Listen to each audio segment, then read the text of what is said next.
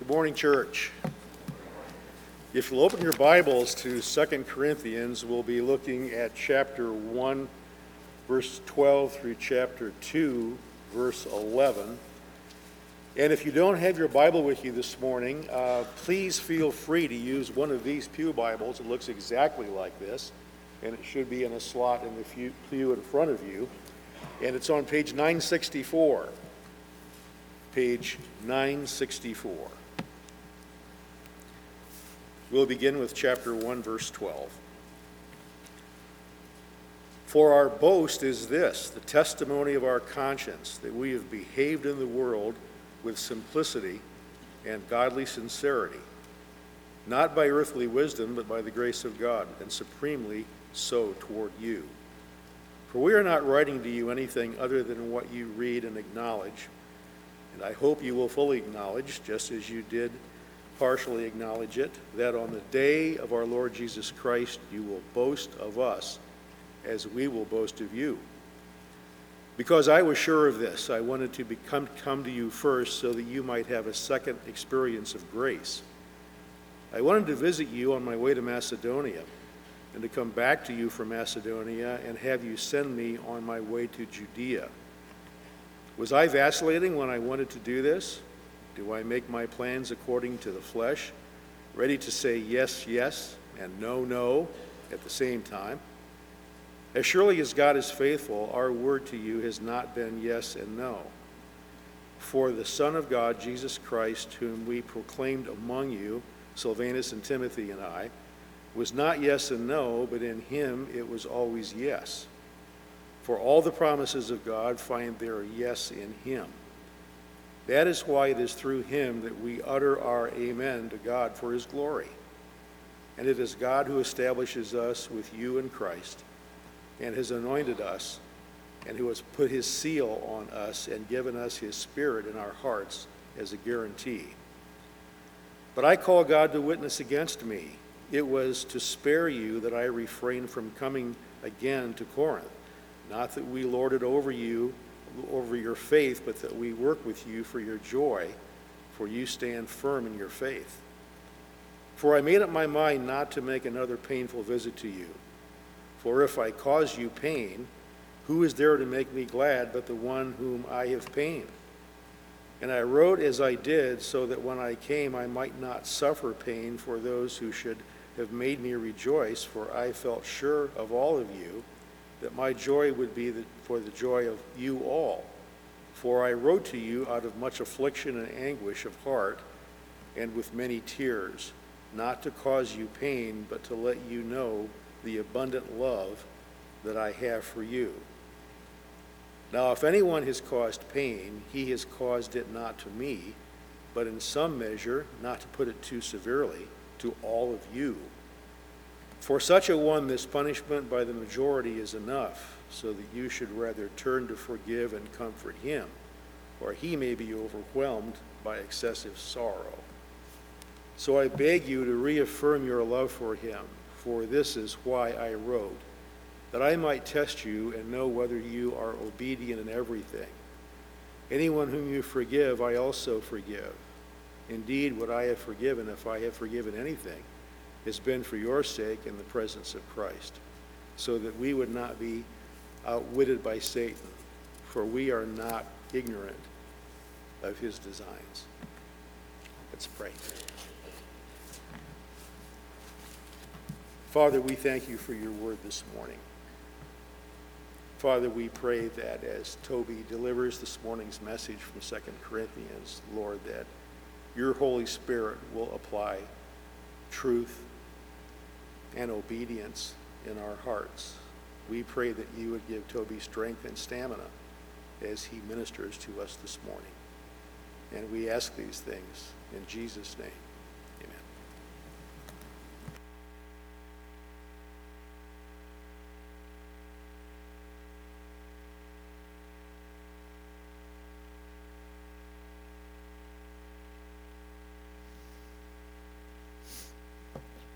Being under the weather, I always, uh, I'm often reminded um, of how those of us who are sick ought to obey the golden rule and treat others the way that you would want to be treated. Uh, so if I don't shake your hand, it's because if you were like this, I wouldn't want you shaking mine. Uh, but uh, I, I actually hate that, because I love uh, shaking your hands and embrace and, and hugging and, and, and the warmth of fellowship that that is between us. Uh, but just remember, it's the golden rule. Um, as we come here this morning back to Second Corinthians, uh, I know many of us would remember our days uh, in English class, whether it was in high school or in uh, college, and maybe you read Shakespeare's comedy, Much Ado About Nothing. Um, but that phrase basically means to make a big fuss over something that's really insignificant. It is to make a mountain out of a molehill. Now, probably none of you have ever done that or experienced that, so let me give you a couple of examples of how that might work. So let's say in your office, and uh, you know, the boss comes in and says, I need this task done. I know this is not your responsibility, but so-and-so's out, and I just need you to pick, I need you to help out and pick up the slack and do this. And a task that takes ten minutes, with the wrong heart doing that task, can turn into an entire day of complaint that even goes into the next day. I can't believe the boss came in here, and da, da, da, da, da, you know what I'm saying? So it happens in marriage, doesn't it? It's not unusual for me to sit across from a couple who needs uh, counseling, and, and they're stuck in some pattern of, excuse me, they're stuck in some pattern of conflict, and I'll ask, well, give me an example of how one of these conflicts goes so that I can listen for information and, and have some things that'll help us along the way. So how did it get started? I don't know. Well, tell me, what was the issue? I mean, what was the circumstance that you started to, to, to fight about? Well, I don't know. And by the time they actually remember, it turns out to be something very insignificant. You know, who left the fence gate open? Or who was supposed to pick up milk, or uh, we're running late to church again this week uh, because of somebody in our house who can't quite get ready uh, at the right time. But it's always something small, but isn't it interesting how something small can explode into a war of words? Isn't it interesting how our hearts, our sinful hearts, can take something that ought to be no big deal and just blow it up into World War Three. Any of you ever experienced that?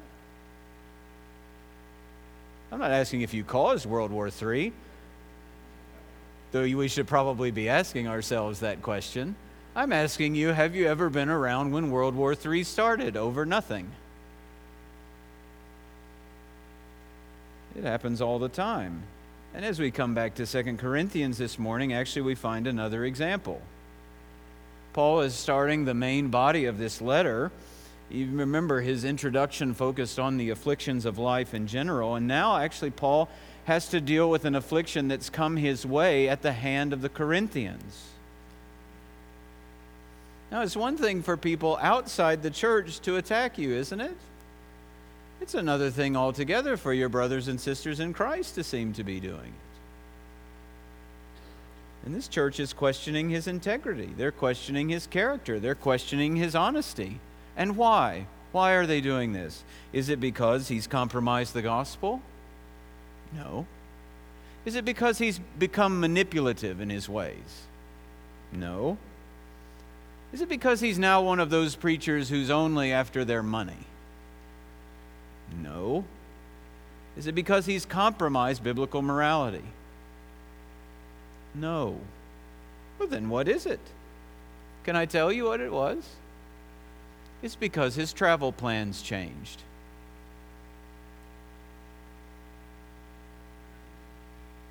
You heard that right. The church is stirred up, doubting Paul's reliability, because his travel plans change. Now, travel plans change all the time, and Those of us who are in Guatemala know that. Sometimes it's just completely out of your hand and you get to spend three more days in Guatemala and you didn't plan on spending three more days in Guatemala.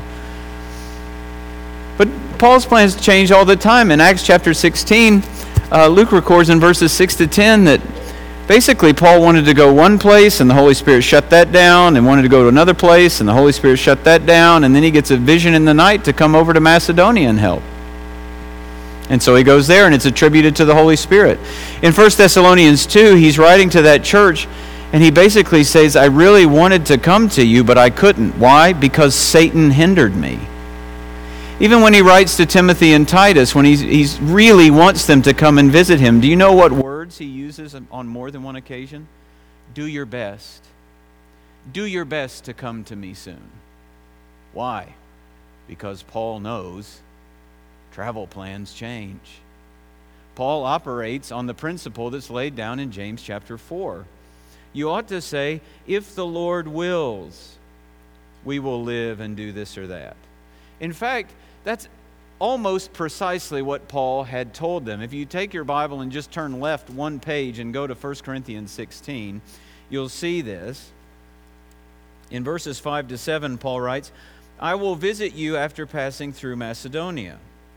For I intend to pass through Macedonia, and perhaps I will stay with you or even spend the winter, so that you may help me on my journey wherever I go. For I do not want to see you now just in passing. I hope to spend some time with you, if the Lord permits. And what we find out is the Lord didn't permit. He had planned on a longer visit. He had planned on wintering in Corinth. But things change. Now, uh, and we saw that in verses fifteen and sixteen. He doesn't say why the plans changed, but suddenly instead of a long visit, he was planning to make two shorter visits. One while he's on his way to, Mas- to Macedonia, and then another one on his way back. But after the first visit, what he calls the painful visit, Paul decides it's best not to go back for a second visit. Look at verse twenty-three. But I call God to witness against me. It was to spare you that I refrained from coming again to Corinth. And then chapter two, verse one. I made up my mind not to make another painful visit. So you get the you get you get the circumstance here, right? He had planned on a long visit to Corinth. Things changed. Don't know why.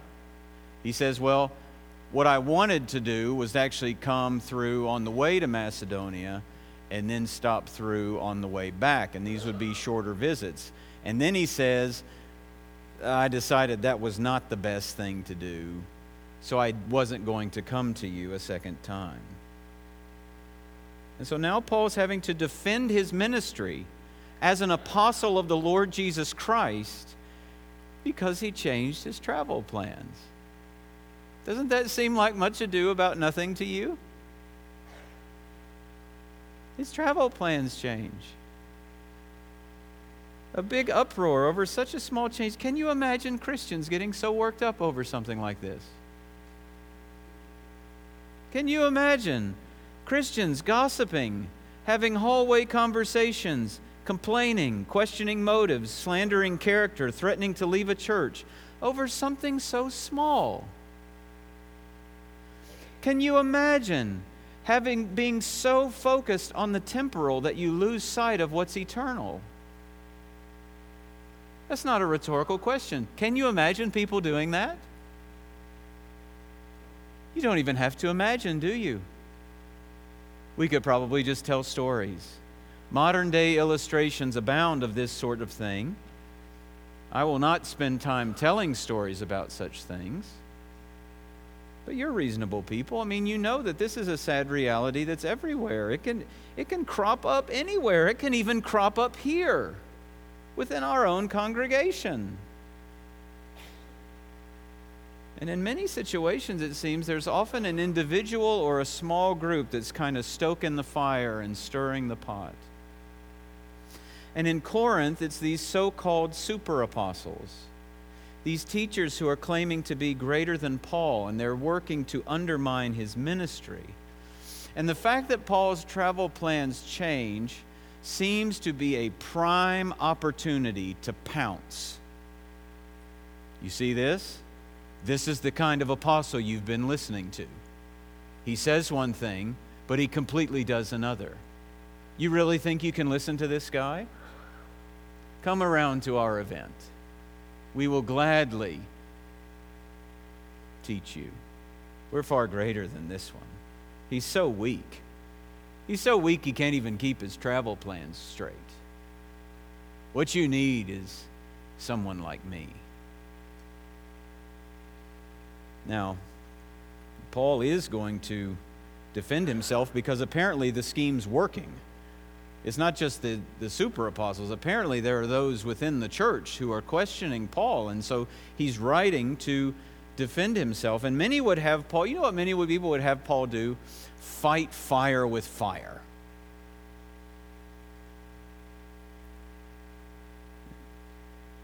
Just write the church off. Paul, you know what we should do? We, you should just have your own little complaint session. You and Timothy meet up at Bob Evans or or Starbucks, or, you know, make some vague Facebook posts that are really pointed, you know, and just fuss about how immature the church is and how they need to get over it. Now, sadly, it wouldn't take you a long journey on the internet to find such things written by church leaders today about their own congregations. But Paul doesn't do that. His apostleship and his relationship to them are too important, not for his own sake, because, but because of the gospel he preaches among them. It is for their sake that he is going to defend his ministry, and they need to see that his plan changed, but his integrity didn't. His plan changed, but his love for them didn't. I mean, friends, integrity and love are two critical marks of faithful ministry. It wasn't just critical for Paul's ministry to be marked by integrity and love, but it's critical for our ministries to be marked by that as well. And that's what we're reminded of here today, that faithful ministry must be characterized by integrity and love. So let's just take a look at it under two headings. First, Paul's integrity. Paul's integrity. It seems to be The church seems to think he's talking out of both sides of his mouth. He's going to come for a long visit, and then he doesn't. He's going to come twice, and then he doesn't. I mean, maybe this guy isn't led by the Spirit at all. Maybe he just does whatever strikes him. This is why he asked these questions in verse seventeen, these rhetorical questions. Was I vacillating when I wanted to do this? Do I make my plans according to the flesh, ready to say yes, yes, and no, no at the same time? He comes directly to answer what is apparently a very strong accusation, something that probably came up in this painful visit that he had with them. And so we notice that when it comes to his integrity, first he declares it. He declares his integrity right out of the gate in verse twelve. Look at it. For our boast is this, the testimony of our conscience, that we behaved in the world with simplicity and godly sincerity, not by earthly wisdom, but by the grace of God, and supremely so toward you.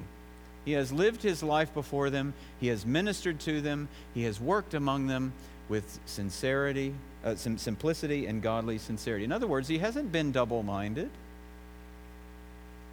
He's been simple in his dealings with them. He's been holy in his dealings with them. He's not been underhanded or crafty. He's been sincere. He's been honest. He's been pure. He's been blameless. And Paul makes this clear because his integrity as an apostle is linked to the integrity of his message. Godly character strengthens and reinforces gospel ministry. Don't ever lose sight of that. As you seek to do ministry among other people, godly character strengthens and reinforces gospel ministry. I mean, that's true today, isn't it? When we consider the Bible's teaching on, say, the, the qualifications for pastors and elders. In First Timothy three and Titus one, you find words like, they must be above reproach, right? They must be respectable, gentle, not quarrelsome, a lover of good, upright. This is why Paul would tell Timothy in First Timothy four, keep a close watch on yourself and on the teaching. Not just on the teaching, but on yourself. Now, men in this room, God may raise you up to do some kind of ministry. He may raise you up to be an elder one day. Boys, teenagers, listen carefully. God may raise you up to be a pastor, an elder, a missionary. And it is absolutely true that your theology matters. It is absolutely true that your teaching matters. But without godly integrity, the best theologian and the most compelling teacher are emptied of their usefulness before God. You can only go so far on great theology and the right kind of teaching if your character doesn't match. And I will tell you, it's far easier to get away with good theology and good teaching without godly character if you just have this public traveling ministry. You can't get away with that in a local church because you are meant to know me, even as I am meant to know you. Godly character strengthens and reinforces gospel ministry. And so that's why Paul puts it out there. But it's not just for those who are pastors and elders. This week, as you're sharing the gospel with that friend, your life, your character will either amplify the message that you are sharing with them, or it will close ears and hearts because there's no way you believe that. Look at how you live. Look at your anger. Look, look at how harsh you are with other people in the office. Look at how you treat your wife. Listen to the complaints. This is what life change looks like? I don't need a life change like that. It's also true in our parenting, isn't it? If your if your primary parenting strategy is do as I say and not as I do, that will only go so far. Because at some point, that strategy seems to be working until your children begin to develop and they're like, well, what dad says is not what dad does. What mom says is not what mom does, and it sees right through it. And what you can end up with is children who know how to talk all the Christian lingo but don't care to obey it at all. And that's a struggle for all of us. I was just talking with a man this week about how parenting exposes our own sinfulness and places that we need to grow and keep changing. That's true of me. It's true of me this week. I see places where I have to grow. I have to keep growing as a dad. Character matters. Integrity matters. But Paul doesn't just declare it. He defends it. In verses uh, seventeen to twenty-one, he defends his integrity. Listen to the listen to the way he does this, okay? He asks that question, was I vacillating? Was I just doing this according to the flesh? And then in verse eighteen, listen to what he says. As surely as God is faithful, our word to you has not been yes and no. That's some pretty strong language. For someone to say, well, do you think God's faithful? If you think God's faithful, then you'll know our word was not yes and no. He ties his integrity to the faithfulness of God. So he goes on. The Son of God, Jesus Christ, whom we proclaim to you, Silvanus and Timothy and I, was not yes and no, but in him it is always yes. For the promises of God find their yes in him. That's why through him, that we, that is why it is through him that we utter our amen to God for his glory. So he focuses on the faithfulness of God in defending his integrity. He says God has stamped every promise he has ever made with yes by Jesus Christ. So in the Old Testament, God promises a prophet who will speak his words faithfully and perfectly and will be better than Moses. God promises a priest who will be the perfect mediator between God and man. He promises a king who will rule and reign in perfect righteousness and justice. He promises that he'll save a people for himself from every nation. He promises to forgive sin, to remember it no more, by providing a sacrifice, one who will be pierced for our transgressions and crushed for our iniquities, one who will suffer wounds that bring healing to our soul.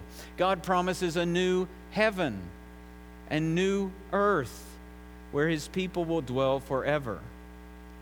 And friends, we don't have to wonder if God will keep those promises, because in Jesus Christ, he has declared yes to every one of them and more. Jesus is the yes to all of God's promises. Jesus is our prophet, priest, and king. Jesus was pierced and crushed for us to save us. Jesus was raised from the dead, guaranteeing our resurrection and the renewal of all things. That's good news. You don't have to wonder about eternal life. This is why John can say at the end of his first letter, I write these things to you who believe so that you may know that you have eternal life. The historical evidence for, for the fact that we who believe in Jesus will have eternal life is the resurrection from the dead. That's why it's so central. That's why Paul says, you're just in your sins if Jesus didn't, didn't raise from the dead. You're just a bunch of fools. You're the most pitiful people on the planet if Jesus isn't raised from the dead. Toby's wasting his life preaching about Jesus if Jesus isn't raised from the dead. This is what Paul says in First Corinthians fifteen. Every promise receives its yes in Jesus. And then Paul says, this is the God who's been at work through him. Verse twenty-one, it is God who establishes us with you in Christ and has anointed us, and who has also put his seal on us and given us his Spirit in our hearts as a guarantee. So if they believe all of this, Paul is basically saying, if you believe this, if you believe that God sent me, if you believe that God anointed me to work among you, if you believe that God's Spirit is in me and is working through me, then you should know that what I'm saying is true. I haven't lied to you about God. I haven't lied to you about his character. I haven't lied to you about the Lord Jesus Christ. Why would I ever lie about something so small as why my travel plans change? So he defends his integrity. Now look, there are times when we're wrongfully accused of things and we just simply suffer it for the sake of Jesus. But there are times to speak. Not so that we can just defend ourselves, but be, we we cannot sit by if accusations are going to erode gospel ministry opportunities. We can't just sit by and say, well, we'll just figure it out. We don't care about our name so much as the name we proclaim as the only one under heaven given among men by which we must be saved. And if something is going to tear down an avenue of ministry, we should care very much to stop that from happening. We should care very much to make sure, first, that we are above reproach in all things. But secondly, when that's questioned and the gospel is going to be hindered among us, that we deal with it correctly. Now, Paul goes on here. Still, he's going to talk more about why his plans change, but he moves from his integrity to his love for them. So that's the second thing to consider, Paul's love. Love, love is essential for all ministry. I mean, we love because we were first loved. Paul will later say the love of Christ controls us, compels us. Jesus calls us to love as he loved. even as I have served you and shown my love for you in this, so you ought to love by serving one another. And in his first letter, he makes this so clear, doesn't he, in the first few verses of First Corinthians thirteen? Isn't it interesting how much we would exalt one who just can speak in the tongues of men and of angels, who has prophetic powers and all kinds of wonderful mysteries and knowledge to share, one who's so sacrificial to give away all that they have, maybe even their own life. And Paul says, there's actually something else that matters here, not just those things. So he says, if I speak in the tongues of men and of angels but have not love, I am a noisy gong or a clanging cymbal. And if I have prophetic powers and understand all mysteries and all knowledge, and if I have all faith so as to remove mountains but have not love, I am nothing. If I give away all I have, and if I deliver up my body to be burned but have not love, I gain nothing. In other words, there's no substitute for love. There's no charisma in the pulpit that makes up for a lack of love. There is no great comprehension of the Bible and the capacity to communicate it that is helpful apart from love. There is no giving of all of your financial resources and all of your time and all of your talent that's worth anything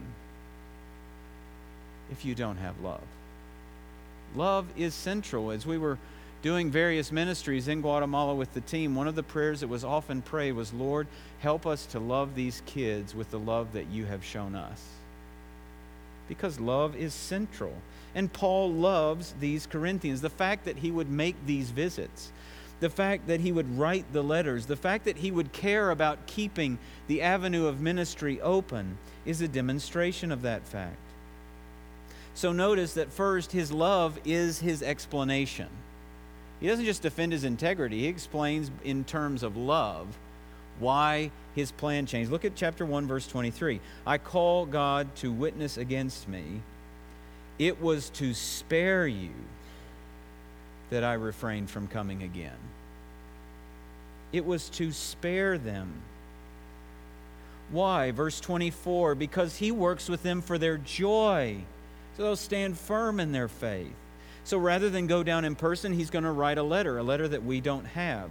In verse three of chapter two, I wrote as I did, so when I came I might not suffer pain from those who should have made me rejoice, for I felt sure of all of you that my joy would be the joy of you all. Why did he write that letter? Why did he cancel the second trip? Look at the last phrase of chapter two, verse four. To let you know the abundant love that I have for you.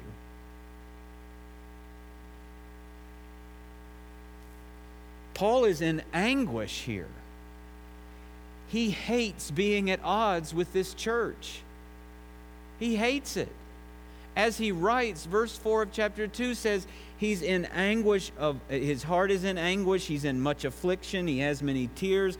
I mean, just imagine him writing this letter, seeking their repentance, seeking to fix things, and tears are falling from his eyes on the paper, staining it.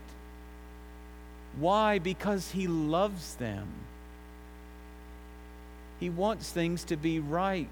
He wants their relationship to be marked by joy once again.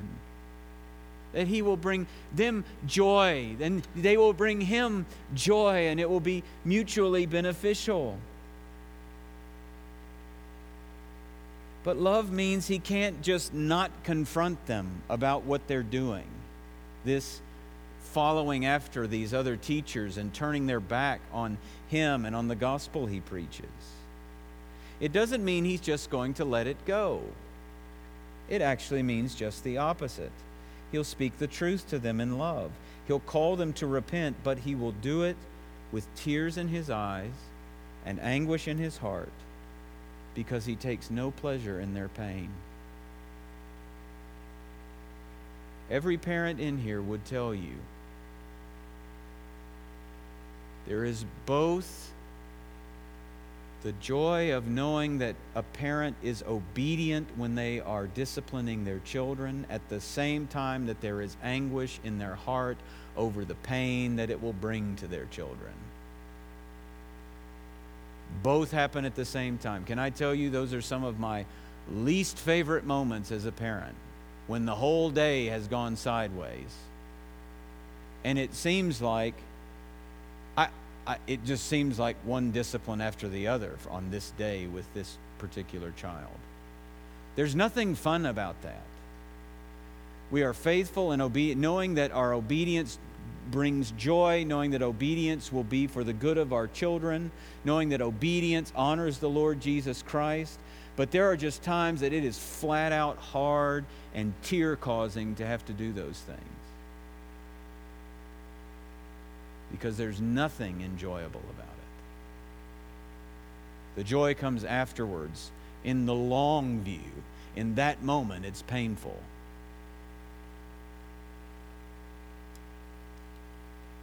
Anguish of heart, tears in his eyes, but doing the right thing because he loves them.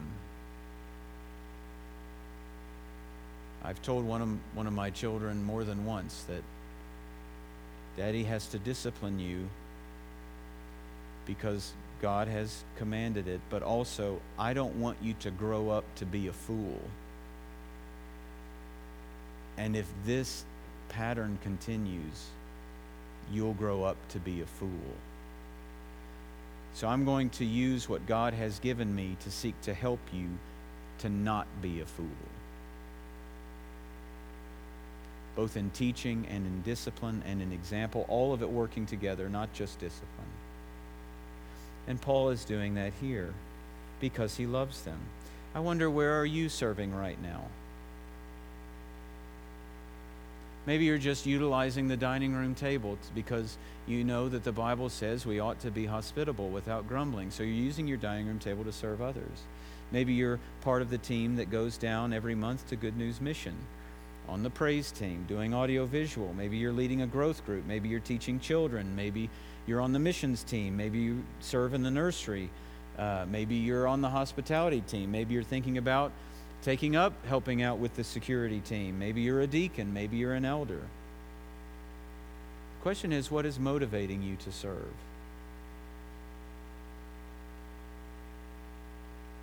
Is it love for Christ? Is it love for others? Do you rejoice when it's time to serve? Or do you just look forward, oh, it's finally over? Just get through it. Look, I've been on both sides of that. There is no joy in the just getting through mindset to ministry. None whatsoever. But when we think about what Jesus Christ has done for us, and the fact that he would take a wretch like me and allow me to do any kind of profitable ministry in the lives of others, that should produce great joy, that I get to do anything for anybody. What motivates us? Spurgeon uh, once, in one of his sermons, said this, Charles Spurgeon, "I like to see Christian workers fall in love with their spheres. I never knew a man to succeed among a people unless he preferred them to all others as the objects of his care." Paul changed his plans because he loves this church, just plain and simple. But his love isn't just his explanation to them. His love is an example for them. Okay? Now listen to verses five to eleven of chapter two. "Now if anyone has caused pain, he has caused it not to me, but in some measure, not to put it too severely, to all of you. For such a one, this punishment by the majority is enough. So you should rather turn to forgive and comfort him, or he may be overwhelmed by excessive sorrow. So I beg you to reaffirm your love for him. For this is why I wrote, that I might test you and know whether you are obedient in everything. Anyone whom you forgive, I also forgive. Indeed, what I have forgiven, if I have forgiven anything, has been for your sake in the presence of Christ, so that we would not be outwitted by Satan, for we are not ignorant of his designs. Now, as you can tell, these verses are focused on restoring one who's been disciplined by the church. Some say it's the same man that Paul speaks of in First Corinthians chapter five, the man who was in heinous sexual sin there. Some believe it is another person altogether. I tend to believe it's the same man, but I don't think absolute uh, certainty is actually possible. What is possible is, it, what is known is that this man is disciplined out of the church. He has been disciplined by the church. And there's some kind of hesitation in the church about taking him back. And we know that if you look in verse seven, he says this punishment, uh, yeah, so you should rather turn to forgive and comfort him.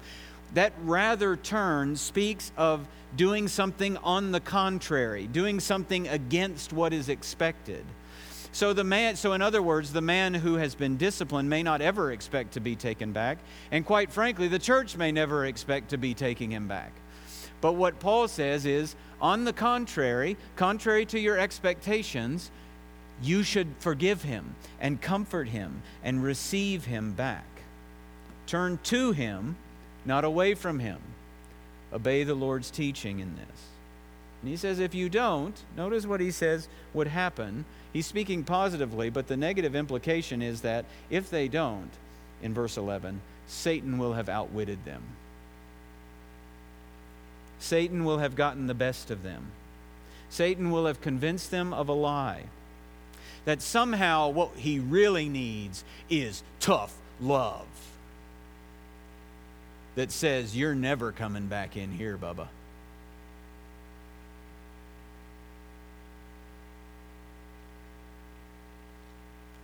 How awful would it be if the Lord Jesus did that with us?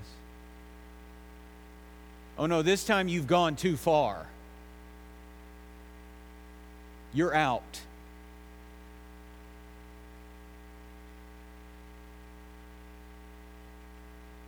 How sweet that when Jesus looks on us, he has compassion.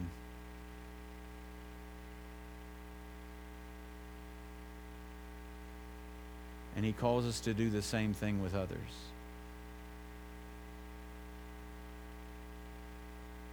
But you don't understand how many times this guy has sinned against me, and he just keeps coming back over and over, and he keeps saying he repents.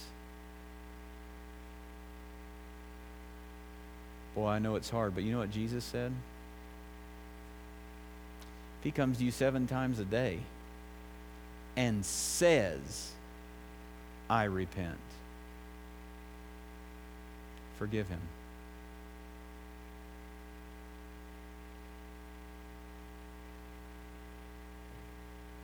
When we understand the forgiveness that we have in the Lord Jesus Christ, we it is it is so easy to forgive.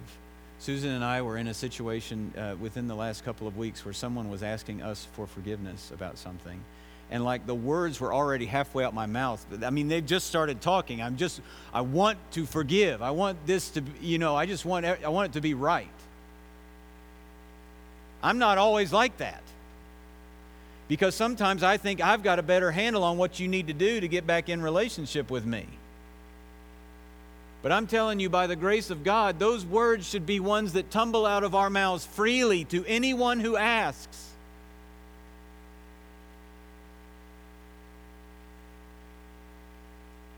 Because forgiven people forgive people.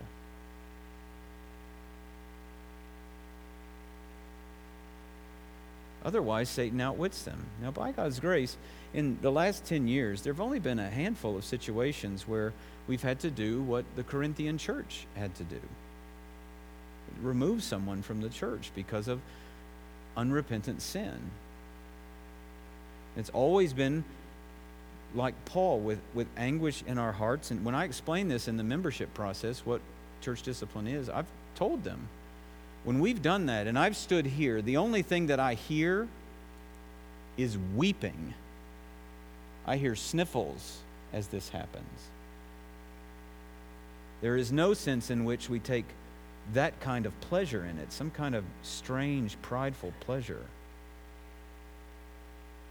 and only once. And I will tell you, it's not a common occurrence at all. Only once has the one come back who was removed. But I will tell you, and if you will hear, if you were here, you would know. I will never forget the Sunday that we came to the Lord's table. After this one confessed sin and asked our forgiveness, to stand at the Lord's table and with joyful tears to take him back in. About a year after that, I was playing golf with him. And I said, so how's it going? You know, how how is it being back in the church? I mean, I, I didn't really know what to expect. He said five words. It's like I never left. It's like I never left. His words were a testimony of God's grace in this church, of the fact that in that case, with God's help, we were not outwitted by Satan. And that's what Paul is telling these folks. Now, I'm thankful for these verses. I'm thankful that, that church discipline can reach its desired end. But it almost feels like we're off topic a little bit here, isn't it? I mean, that's incredible. You could just sit right in those six, seven verses and just relish them and think about them and all their implications, but it seems a little detached from what he had been saying. But actually, it's a direct implication of what he's saying. In First Corinthians eleven, Paul calls the church to be imitators of me. And actually, as he does this, he is calling them to do the same. What did Paul do for them as a church?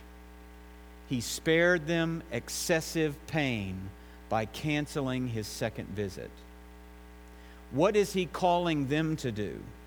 Verse seven, you should rather turn to forgive and comfort him. You should do something against expectation, or he may be overwhelmed by excessive sorrow. They are calling them to spare this man. Just as I changed my plans, Paul said, you must change your posture to this disciplined man. Why? Because I love you. Why should you do it? Because you love him. In fact, that's what he goes on to say. Paul's compassion was a demonstration of his love. And then what does he say in verse eight? I beg you to affirm your love for him. Paul is saying, my love for you is not only the explanation of why my plans changed. My love for you is Why is an example for you to follow in this circumstance where there is one who has been grieved, who has ex- who could have excessive sorrow. Oh, sure, you could pile it on and overwhelm him, but you should rather turn and forgive him and show compassion and show love be- to him. Now that's challenging, isn't it? Not just his call to the church is challenging. You know what else is challenging to me? The fact that Paul is saying, look at how I loved you, and then you go and do the same thing. If everybody around you in your life followed the example of how you love others, would that be a good thing? If they treated their enemies the way that you treat yours, if they If they treated strangers and their neighbors the way that you treat yours. If the way if they talked about fellow Christians the way that you talk about fellow Christians. If their attitude and their actions and their words were patterned after yours. Would love be a word to describe what you do?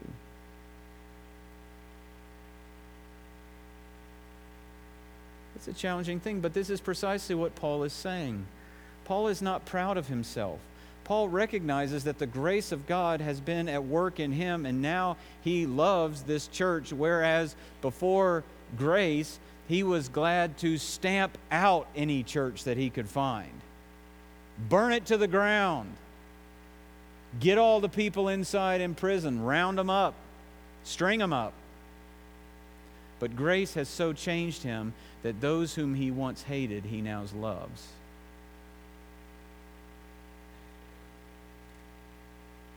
And he's saying, be changed by grace. Love him. Follow my example.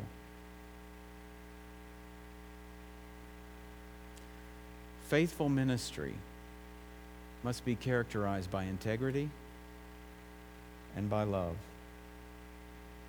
Faithfulness is not just limited to our words or to our theology. Do we walk with integrity? Do we have genuine love for others? If not, Paul would call us to follow his example. I just picked this up this morning. I remember reading this book uh, many, many years ago. It's a book by Kent and Barbara Hughes called Liberating Ministry from the Success Syndrome. It's a wonderful book. Just picking it up, I'm reminded I need to read it again. But he says this. He had given... Uh, He says, one can be regarded as hugely successful in the ministry and yet be a failure. It is possible to give people exactly what they need, the practical exposition of God's Word, inspiring worship, programs that wonderfully meet human needs, and yet be a failure. It is possible to be held up as a paragon of success and to receive the ardent accolades of one's people and be a failure. He says that on the heels of describing the incident in Moses' life, when what should have been marked as a really successful ministry failed because of Moses' lack of faithfulness to God's words about speaking to the rock rather than striking it. And that chapter is titled, Success is Faithfulness. Success is faithfulness. Consider your own life, your own ministry. Understanding that integrity and love mark faithfulness. Are you faithful? Where God has put you, in your home, at your job, within the church. Would those who serve with you say you're faithful?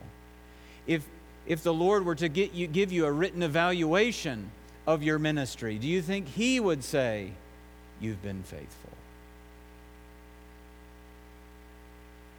Those who serve the Lord Jesus Christ, those who are stewards of this ministry, must be faithful. Faithful. We must be faithful.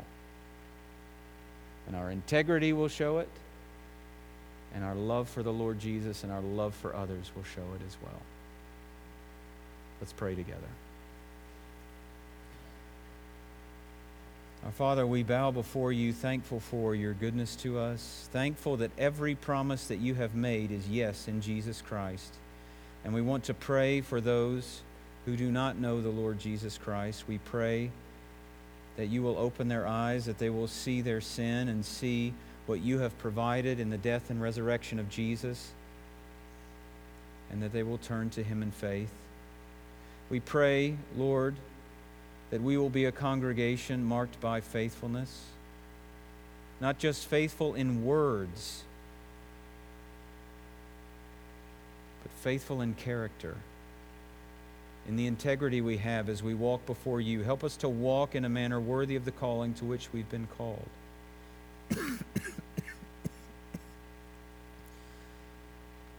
Help us to love others with the love with which we've been loved.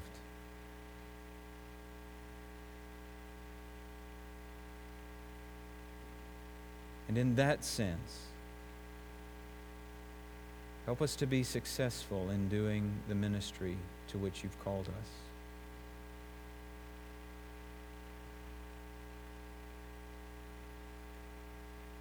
We pray, O God, that that as we seek to serve you by serving others, that your grace will empower us.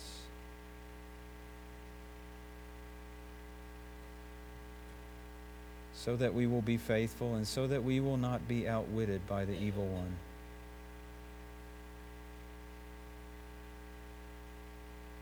Help us this week to be men and women of love and of integrity for the sake of our Savior, whose integrity is perfect and whose love is perfect and whose love has transformed us.